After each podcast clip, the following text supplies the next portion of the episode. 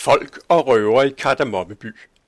Første kapitel om politimester Bastian, gamle Tobias, tante Sofie og andre gode folk i Kardemommeby.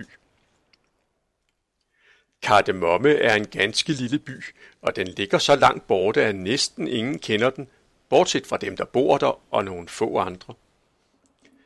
Kardemomme er en meget mærkelig by, og der sker mange sære ting der, som ikke sker andre steder.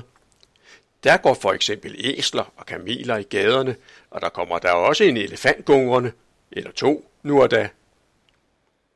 I byen bor gamle Tobias med det lange skæg. Der bor slagteren og vognstyrer Syvertsen og Barber Sørensen og Remo og Tommy og tante Sofie og lille Kamomilla. Og der bor politimester Bastian, som aldrig har lyst til at arrestere nogen. Når han går tur gennem byen, hilser han venligt til højre og venstre og undersøger, om alle har det godt. Men ellers undersøger han ikke noget. Jeg er politimester Bastian. Jeg er en venlig mand. For det synes jeg, man skal være, hvis man kan. Og jeg går omkring og passer på, at alle har det godt, for jeg synes nu, det er flot at have det godt. Jeg har lavet en kardemommelov, som gælder, hvor man går, og i loven står, man skal ikke plage andre eller sætte livet til, og for øvrigt kan man gøre, hvad man vil. Midt i kardemomme står et højt rundt tårn. Det tilhører gamle Tobias. Han er den klogeste af alle i den lille by, og det er nok fordi han har sådan et langt skæg. Gamle Tobias passer blandt andet på vejret kardemomme. Til det formål har han en lang kikkert, og med den for øjet sidder han og kigger ud over verden fra sit tårn. Ser han en sky komme sejlende i horisonten, går han straks ud på sin altan og råber ud over byen. Hallo, hallo, værmelding for i eftermiddag, temmelig vemmelig regn. Og så finder folk regntøj og gummistøvler og paraplyer frem, og når regnen endelig kommer, gør den ikke større skade. Men selv Tobias kan af og til tage fejl, for det er vanskeligt at vide alt om vejr og vind. En dag, da han sad oppe i sit tårn og holdt vejret og kiggede på det, fik han øje på nogle drablige regnskyer langt borte. Han skyndte sig ud på altanen og råbte så højt han kunne. Hallo, hallo, uhyggelig vederstyggelig plask regn. Uha, uha, sagde folk og skyndte sig hjem efter paraply og regntøj. Og de, som havde storvask hængende ude, skyndte sig at tage den ind, selvom den kun var halvtør. Men mens de gjorde alt dette, drejede vinden, og skyerne gik baglæns og kom slet ikke til Kardemommeby alligevel.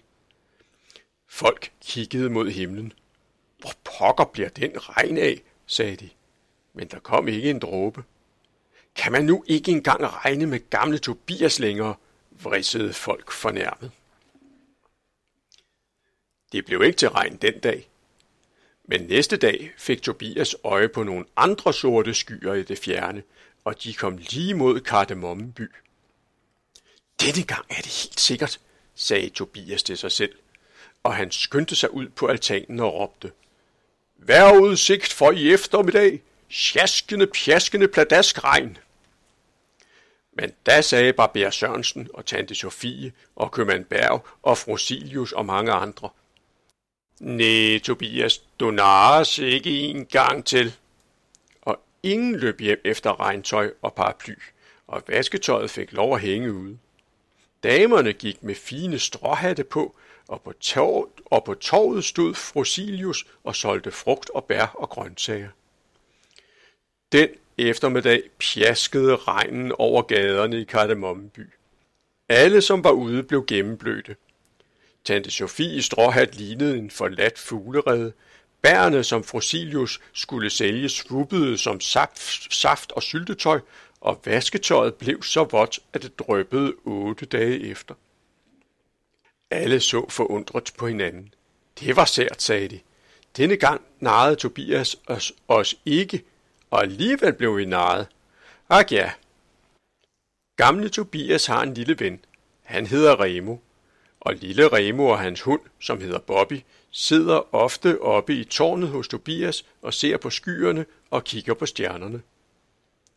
Kan du se den stjerne der? spurgte Tobias en mørk aften. Det er en ønskestjerne, og hvis den engang står midt i halvmånen, så kan du ønske dig næsten, hvad du vil. Så vil jeg ønske, at jeg blev lige så klog som du er, sagde Remo. Det bliver du nok alligevel, mente Tobias. Tror du det? Ja, det tror jeg, og når jeg bliver for gammel til at bestille noget, kan du overtage min plads her i tårnet og holde øje med vejret over Kardemommeby. Det klarer jeg aldrig, sagde Remo, for jeg har ikke noget skæg. Det får du nok efterhånden, sagde Tobias. Og så satte han kikkerten for øjet og kiggede på den besønderlige verden, mens han sang sin vise om vejret i øst og vest og syd og nord. Når en sommer går mod høst, og det blæser koldt fra øst, bliver det vådt og regnfuldt vejr, her og der og hist og her. Og i Kardemomme by søger alle læ og ly, hvis de ikke har en regnværs paraply. Kommer vinden ind fra nord på en sky med sne ombord, bliver det sikkert frost og sne efter alt, hvad jeg kan se. Hvis det ikke lige går, som jeg netop står og spår, bliver det sikkert sne og frost til næste år. Når det blæser ind fra vest, bliver det ofte vesten blæst, og så sker det af og til, at det blæser som det vil. Men hvis blæsten bliver til storm, er den ofte så enorm, at en skipper mister skæg og uniform. Men når vinden står fra syd, som et blankt og gyldent spyd, er det let at gå og spå, for der plejer vi at få fugle sang og grønne træer, sommer sol og alt det der, hip hurra for sol og sang og sommervejr. Mens Tobias sidder oppe i sit tårn og ordner vejret, går livet sin vante gang nede i Kardemommeby. Folk hilser venligt på hinanden. Goddag, hvordan går det, siger de og ude på gaden går æsler med kurve fulde af appelsiner, dadler og kardemommefrø. Biler findes der ikke i kardemomme, men en sporvogn er der da. En eneste sporvogn. Den er ikke stor, og den kører ikke langt. Men folk i byen er glade for deres sporvogn og tager gerne en tur med den hver dag, og ofte flere gange om dagen. Værsgo, tag plads, siger vognstyrer Syvertsen venligt og ringer med klokken, og så stiger folk på, både store og små, og så kører sporvognen. Og alle er med og synger vognstyrer Syversens sporvognsvise.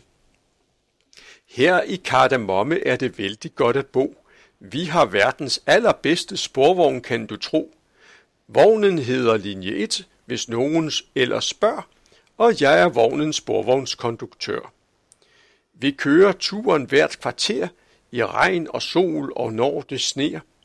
Til broen kører vognen hen, ved broen vender den igen. Og vil du køre med tilbage, kan du bare stige op. Når der er fuldt på hele dage, kan du hænge i en strop. Nu er vist alle kommet på, og så kan vores sporvogn gå. Turen koster ingenting. Værsgo, tag bare plads. Alle får en kage og et enkelt lille glas. Katte kører gratis med, og hunde kører frit.